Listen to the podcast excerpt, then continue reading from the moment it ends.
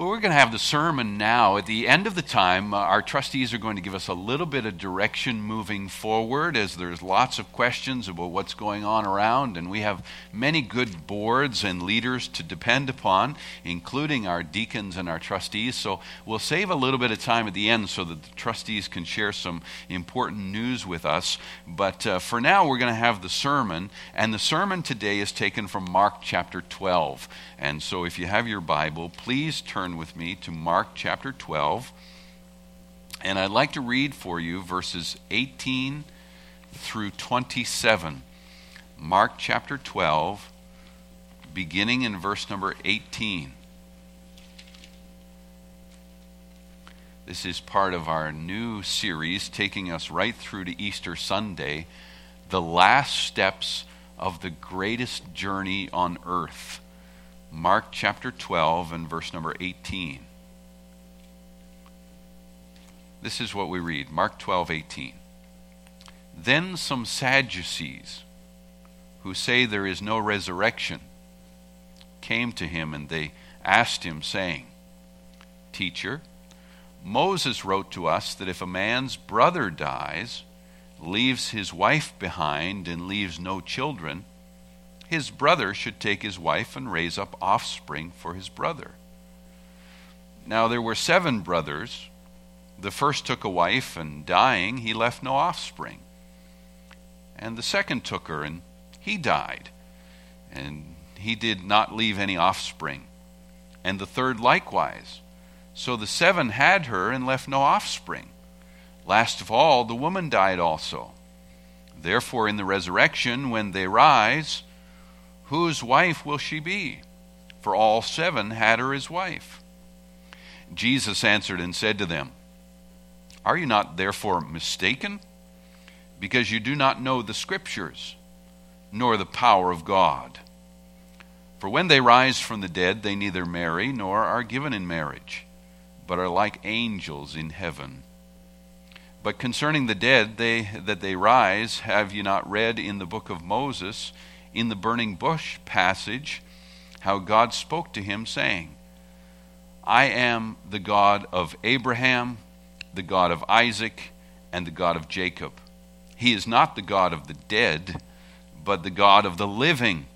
You are therefore greatly mistaken.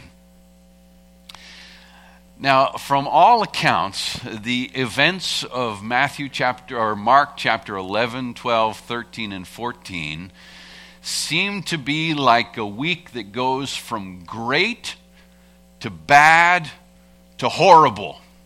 And I don't know if you've ever had a week like that, but a week that seems to go right downhill.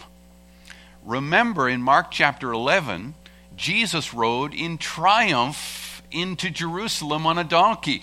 Everybody was singing Hosanna or Save Now and calling him, Blessed is he who comes in the name of the Lord. Sunday started with triumph. But by the time we get to Tuesday, here in Mark chapter 11 and 12, the first uh, chief priests and scribes and elders start piling on him. And if you were with us last Sunday evening, in Mark 11, verse 27, you can see that they start to question his authority. Who gave you? It says in Mark 11 28. Who gave you the right or the authority to do these things? And then a little bit later on in Mark 12, you'll see, for example, in verse number 13, it's the Pharisees and the Herodians now who are trying to catch him in his words and like people piling up on top of the Lord, trying to push him down and destroy him and drive him out of their life. The chief priests, the elders, the Herodians, the Pharisees. In our text, in verse number 18, it's the Sadducees now who have jumped on top of him. And then in verse 28, you'll see the scribes have come back around, and it's as though one after another start piling up on top of the Lord, questioning him, uh, discouraging him, trying to hurt him, trying to drive him out of their life. And by the time you get to Friday of that week, which we call Good Friday, Well, the whole crowd now, all of the multitudes, have jumped on top of him like a big pile, saying, Crucify him, crucify him. And Herod and Pilate are up there directing everything. And right on top of that big crowd of people, pushing down and against our Lord, is surely the devil himself and all the demons of hell, just laughing as they nailed him to the cross. And it seems like things go from bad to worse to horrible in the life of our Lord in this last week between Mark chapter 11 and Mark chapter number 15. Now we know that it's not really a horrible week. In fact, God is going to use this to be a tremendous week in not only the life of the Lord, but all of humanity. But by the time you're in Mark chapter 12, where we're reading, it's to use a sports theme like he was the star football player at the beginning of the week, and then the other team began to pile up on top of him and tackle him, and then everybody in the stadium, all of the stands, all the people came pouring down onto the field and just piled up on top of him. But you're going to see by the end of the sermon that God gets him through it all. All of that opposition and criticism and people trying to drive him away, God gets him through every bit of that bad week. Back in Psalm chapter 2, David predicted what it would be like when the Lord came. And in Psalm chapter 2, verses 1 to 3, David writes in beautiful language Why do the heathen rage and the people plot a vain thing? The kings of the earth set themselves, and the rulers take counsel together against the Lord and against his anointed. And we see David predicting the whole world, it seems, gathering against and pushing away the Lord Jesus Christ. Now, earlier when we read in Mark chapter 12 and verse 18, the Sadducees who came called him a teacher, and he certainly is a great teacher but he's far more than simply a teacher. And I'd like to just pause for a few moments this morning at the beginning of this sermon and ask us to consider who it is that all of those people were trying to drive away from and out of their life. Not simply a teacher, but here in Psalm 2 it says they're pushing against the Lord and against the Lord's anointed. And there are so many ways that we can learn who it was that they were pushing against and opposed to. For example, if you'd like to learn about the Lord and what He's like, Psalm chapter 19, verse 1 says, You only have to go out and look at the sky. The, the heavens, Psalm 19, verse 1 says, The heavens declare the glory of God. So just imagine in the world that we're living today and all of the fear that surrounds us, imagine if there were no churches. Imagine if there were no preachers to preach. There were no Bibles to read. There were no Christians to sing. There were no missionaries to go into all the world. Everything was closed and shut. Would there be any way for anyone to know anything about God? Absolutely.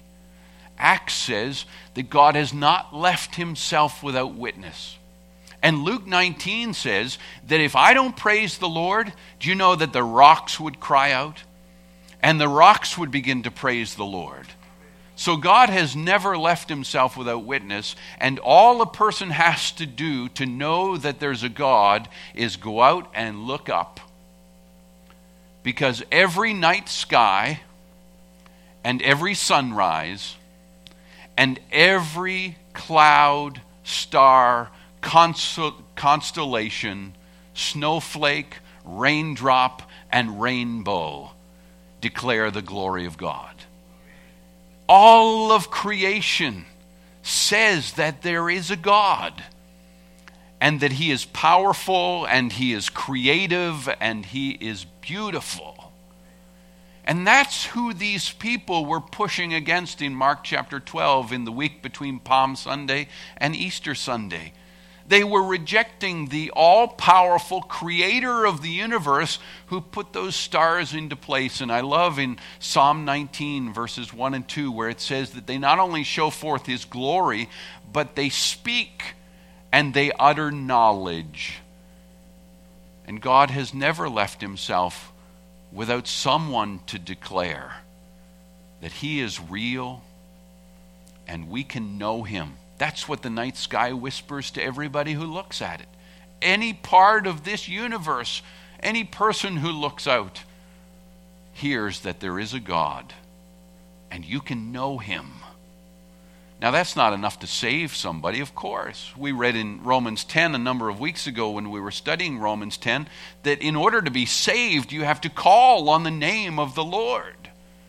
But everyone can know that there is a God, and He is powerful and creative and strong and beautiful. You can also learn a great deal about God just by looking at your own reflection. You look in the mirror any day, or look at another human being, and you will know a great deal about God. The Bible says in Genesis 1 and 2 that we are created in the image of God. And there are a number of similarities between every single person that you see here today and God. Now, in saying that, we don't mean that you are a God. No, no, you're not God.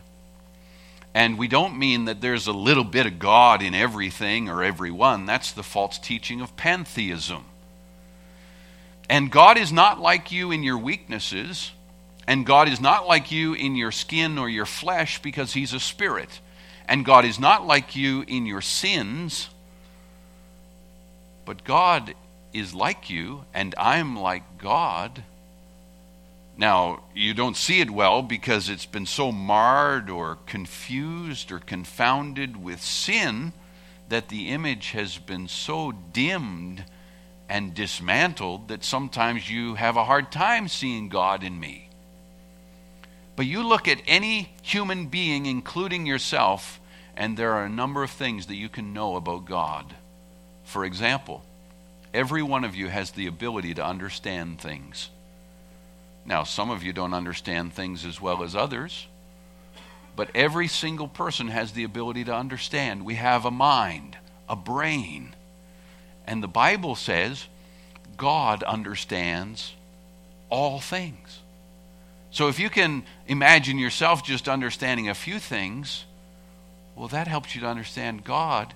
He understands all things. And the wonderful thing about God is that He's not like us in that we we understand the things that we've experienced or seen or been part of, and our knowledge builds one thing upon another. Here's what the Bible says God understands all things from eternity before they even happen, before he sees them or they take place. God understands everything at all times, never having one thing build upon another, but just knowing everything immediately and completely. It's, it's not really called intellect with God. We don't, we don't really talk about his intellect like we would a human intellect. But he understands, he knows all things, so we call it this big word omniscience. He's omniscient. He just knows everything at all times from beginning and end. He never had to learn it. And not only does God know things, but if you look in the mirror or you consider another human being, you know that we don't just have a mind, we have a heart. And it's so important that people know that God is not just pure knowledge, it's not just a giant brain in the sky, it's not just a, a um, an understanding or an intellect or a force of understanding. God has a heart. He's, he's, cre- he's created us in His image. And so He has a heart, the ability to feel, the ability to have emotions like love. God so loved the whole world that he gave his only begotten Son.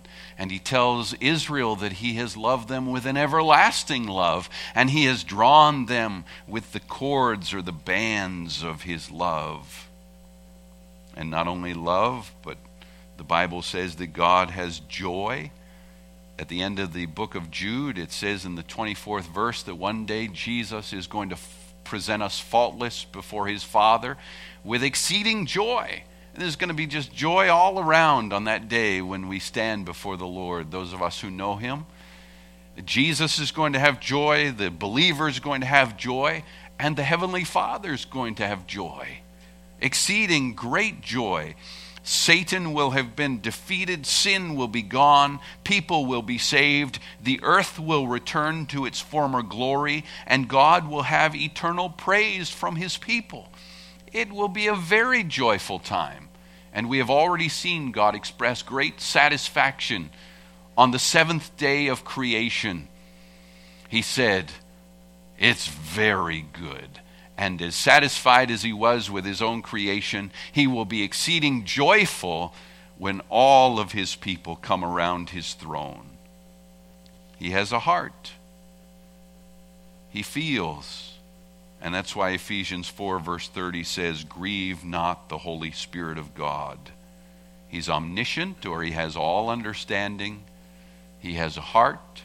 He feels and expresses his love. And by looking at yourself, you can also learn that God has a will or desire or a wanter. I've got a wanter. There's lots of things that I want, many, many things that I desire and wish to have.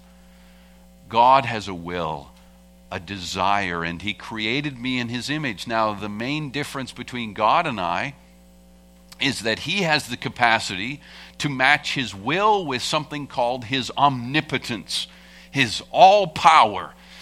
I have a, a, will, but just a little bit of power. There's many things that I have a very difficult time bringing to pass. I'd wish for it to happen and I want it to happen, but I have no energy to, to make it happen. God matches his will with his omnipotence, which is all power, and he is capable of making all things happen everything according to His will. And so, just by looking at the night sky or the sunrise and looking at another human being, any person can know a great deal about the one that they were pushing away in Mark chapter 12. They were pushing out of their lives the Creator, the beautiful, special, powerful Creator of all things and the one who has all knowledge, emotions, and love for every one of us, and a will and a desire to do what is right. All of this can be known without even turning to the Bible or going to church. And everybody knows it already. It's in their mind. That's why the Bible says He's put eternity in our hearts. Now, of course, the best place to get the most knowledge about God is in the scriptures, which you have before you. And there's lots of things that the scripture tells us beyond these basic elements. Like turn to John 14 and verse 6, where the Bible says that God is a God of truth. John 14 and verse 6. Listen to this great verse. Jesus says, I am the way, the truth, and the life. No man comes to the Father but by me. John 14, verse 6. God is a God of truth. Now, you wouldn't know that looking out at the night sky. You wouldn't know that just looking at yourselves. You know He's powerful and He's like you, but the Bible reveals further, He says He's a God of truth. And that not only means that He demands and expects truth in His creation and in you and I, but He has aligned Himself to the principles of truth and he himself is true. So we can believe what he says. We can trust him implicitly. He never lies. He never deceives. He never forgets. He always does exactly what he says he's going to do. And so if some night you're under the covers and it's dark and you're scared, you only need to whisper and say, God, are you there? And you know he's there. He said he would never leave you, he would never forsake you. So he would, yes, say, I'm here. I'm with you. I'm listening. Talk to me. I love you. He's a God of truth, and He said He would always be with you wherever you go. And that's one of the reasons we can have courage in difficult times. God is with us. The world is falling to pieces, but God is a rock we can depend upon. He's the God of truth. Another wonderful thing that we learned from the scriptures that you'd never know through nature or looking at yourself is that God has a son, and his name is Jesus. And that's who they're driving away in Mark chapter 12. They are piling up on top of the Son of God, Jesus Christ, questioning his authority, attacking him, and seeking to nail him to the cross. And in Mark 12 18, where we started, the accusers in this case are the Sadducees. Now, that's a rich bunch who lived back in Israel during the times of Christ. And they're no different than a lot of people in HRM today. The Bible says they didn't believe in something called resurrection. Resurrection is your body coming back to life after you've died. Resurrection is life after death. And there are a lot of people in Nova Scotia today who do not believe in life after death. They don't believe that there's any other place to go. You're just a dog and you go into the ground and that's the end of you, or you burn your body because you're done with it. You don't need it anymore. They don't have any hope beyond this life.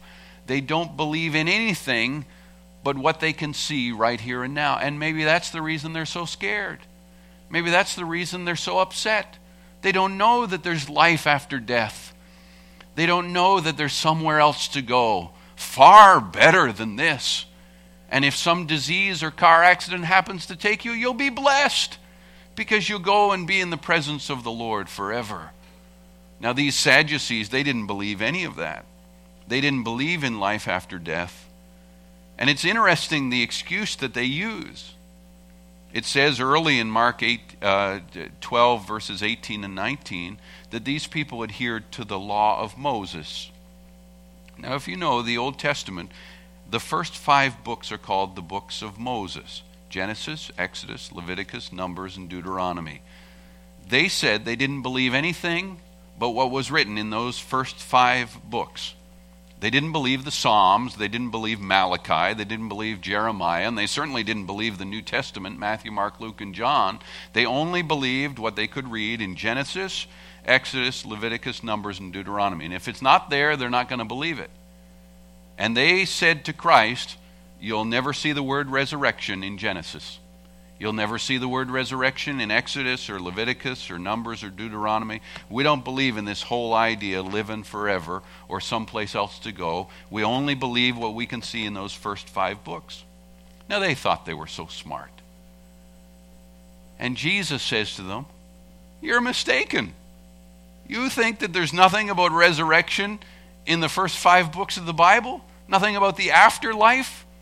I mean, we'll get to what Jesus said to them, but just think yourselves for a moment about the opening pages of the Bible where God says to Adam and Eve, I've put you in a garden, and there are two trees in that garden. The first is the tree of the knowledge of good and evil, and that's what they took of and they rebelled against God and sinned and ate of that forbidden fruit, and they began to know good and evil, and sin came into their life and has plunged us into the mess that we're in today. And as a result, they were driven out of that garden, and you might remember that on the way out, God posted cherubim with flaming swords to guard what? The other tree. Because the other tree was what? It was called the tree of life. And if they eat that tree, what happens? They what? They live forever. That's what the very opening pages of the Old Testament teach us. That if they had of in their fallen sinful state eaten of that forbidden tree, uh, the tree of life, they would have lived forever in that fallen state. God wants us to live forever, but not in the state we are right now. He wants us to be saved and washed by the blood of the Lamb so that we can live forever in holiness and peace and harmony.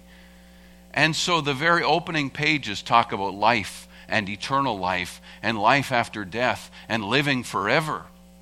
Not, not to mention if anybody reads the book of Ex- uh, Genesis, you might remember that Abraham took his son Isaac up to Mount Moriah, and he was going to offer him as a sacrifice to God. But just before the knife plunged into Isaac, a ram was caught in the thicket, and the Lord prevented Abraham, and they substituted Isaac for that ram. And the ram was put onto the altar instead of Isaac. And the whole New Testament, they might not have seen it in that day, but the whole New Testament demonstrates that that is a picture of the resurrection of the Lord Jesus Christ from the dead. It's as close as you can get without killing somebody and bringing them back to life, putting them on the altar, putting the knife right down to their chest, and then rising them up again. Isaac thought he was dead, and Abraham thought he was dead. And it was a picture of resurrection. And anybody who reads Genesis, tell me, where did Enoch go? Genesis 5 says Enoch walked with God. And he was not, for God took him. Well, where did God take him? He took him to heaven, he took him into his presence. Enoch didn't die and go into the ground, Enoch was still living. There is life after death, and all of Genesis shows it. You see it in so many pictures when you see, for example, Joseph basically killed by his brothers, put down into a pit and left for dead, only to come back out again to rise and be a great prince in Egypt. You see it in Moses, who was plunged into the water, which was to be death for all of the babies. And yet Moses was drawn out of the water and saved by the basket. Uh, Noah went through the flood. All of these, Egypt, the, the Israelites went down into Egypt and came back out again, a mighty nation. All of these are pictures of something called resurrection, of coming back from the dead, of being gone and yet living. And Jesus uses a great one in Mark chapter 12. If you just look there, Mark chapter 12 and verse 24. Here's what Jesus says He says, You're mistaken. You don't know the scriptures. And then he says this in verse 20, uh, 26 Concerning the dead, have you not read in the book of Moses, in the burning bush passage? You remember when Moses was up keeping Jethro's sheep, and he saw a bush that did not burn. And he says, The Lord spoke to Moses from that bush, and this is what God said. He said, I am the God of Abraham, the God of Jacob, and the God of Isaac. Uh, you can remember that passage so clearly as you see Moses taking the shoes from off his feet. The ground whereon he stood was holy ground. And he said, Who am I going to say has sent me down into Egypt to let the people go? And God said, You tell him the great I am has sent you. That self existent one who created all of this universe, who has a mind and a heart and a will just like yours and is skillful and beautiful and creative. You tell them that he has sent you and he's the God of Abraham, the God of Isaac, and the God of Jacob. Now, notice that he does not say, I was the God of Abraham. I was the God of Jacob. I was the God of Isaac. They, they'd been dead for years. But he doesn't speak in the past tense. He says, I am the God of Abraham. I am the God of Jacob. I am the God of Isaac. Why? Because they're still alive. He's not the God of the dead. Uh, speaking of Abraham, Isaac, and Jacob, he says, I'm the God of the living. They're as much alive today as they were back in the book of Genesis. Why? Because they're in heaven. They're walking on streets of gold and living in mansions and praising the Lord, robed in white. They are alive. All of these people who've gone before. And these old Sadducees, it's not a wonder they were sad, you see. Well, of course they'd be sad. They didn't believe that there was anything more than this life. And you know, for the Lord, he went through a miserable week. It went from bad to worse in the week between Palm Sunday and Good Friday. Everybody piling on him and accusing him and attacking him. But God got him through it. In Mark 16, you'll see that Jesus Christ is alive from the dead. He's back and, and better than ever before. God gets people through tough times.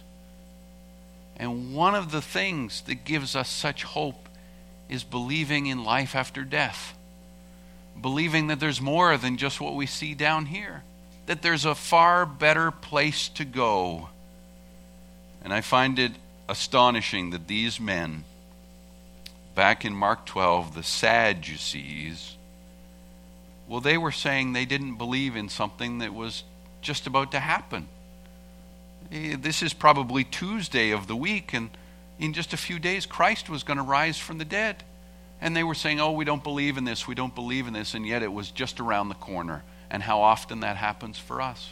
We don't believe, and we don't believe, and we doubt, and yet it's as close as if we could reach out and touch it. You know, one day soon, I'm going to die. I don't know from what. I might be in a car accident, or my father died at 58 of cancer. My sister died of 30, at 33 of cancer. Uh, others in my family have heart disease, and so one day I'm going to die. And if I were to die right now, my body would fall to this stage, but my soul and my spirit, who I really am, this is just where I live. My soul and my spirit would go immediately to be with God. Absent from the body is to be present with the Lord. And I would be laid out here in my body, and you'd put me in a box and set me here at the front about three days from now. And I hope you'd all come by and cry and say he was the best pastor we ever had. No, I don't know what you'd say. But then you'd put my body in the ground. I mean, I don't know if you all go, but it's up outside of Fredericton, New Brunswick. That's where we're all buried in my family, a little place called Kingsley. Seymour Cemetery, just outside of Fredericton. I got a spot there. My dad's body's there. My grandparents' body's there. My sister's body's there. My sister in law's body's there. My mom's grave's there. Everybody's there and there's one for me. And if you're there, it's quite a trip, so I don't expect you to take it, but uh, there'll be a minister there, and he'll say, Now we're going to put this body into the ground, but this isn't the end. We're going to put it in the ground until that great day of the resurrection. And you know, there's coming a day when the trumpet's going to sound. And that trumpet will sound, and God will bring my soul and my spirit with him and he will raise my body up from the ground. Now you say, well, what if it's been a hundred years and you're still down there? There'll be nothing left of you. Well, it's the same if I die in a fire or you cremate my body or I die at sea. You know, in the very beginning, God took some dust and he formed man just out of the dust of the ground. If he can do that with Adam, he can raise up whatever's left of me and just raise me right up and put my soul and my spirit back into my body. But then here's the best part. You say, I don't want that old body back. Listen, 1 Corinthians 15, it says this, and then we'll be changed. And we'll receive a, a body like unto his glorious body, Philippians 3 says. So, yes, my soul and my spirit are going to come back, and I'm going to rise from the dead. And you're going to know me. That's how you're going to know me in heaven. I'm going to look the way that I look today, a little more handsome, maybe. You're going to say that. You're not going to be more stupid in heaven. You're going to be smarter in heaven. You're going to know me. Of course, you're going to know me. You're going to say, he, he pastored our church one time. Only I'm going to be robed in white. And I'm going to be glowing so brilliantly. And it's going to be me. And you're going to be you. And we're going to be walking on streets of gold. And we're going to be living in mansions. And we'll see Jesus and all of our loved ones will be there who know the Lord. And we will never have a tear. We'll never have a pain. And we'll never die. We'll live forever. And that's one of the greatest hopes that we have to offer to people is that this life is not all that there is. And if you do happen to die, there's resurrection and the Lord is going to come and raise you back up again. So if everybody's piling up on you and you're having one of those weeks that just seems to be going downhill, you walk tall. Our Lord got Jesus Christ and so many others through the worst weeks of their life. And one of the ways that he did it was by telling them that yes, there is resurrection. And in Psalm 2, where we started, it says that all the heathens were raging and they were piling up against the Lord and his anointed. And you know what it says the Lord did? He just laughed. He said, What are they going to do to me? They're going to pile up on top of me and nail me to a cross. And three days later, I'm going to rise again and live forever. So if there's anybody here who, like the old Sadducees, doesn't believe in life after death, you're so wrong and your life is so hopeless. The greatest hope that we have is when Jesus said, I will come again. And if he comes today, then I don't even have to die, which is even better. You just get taken right up in the rapture. Let's pray together.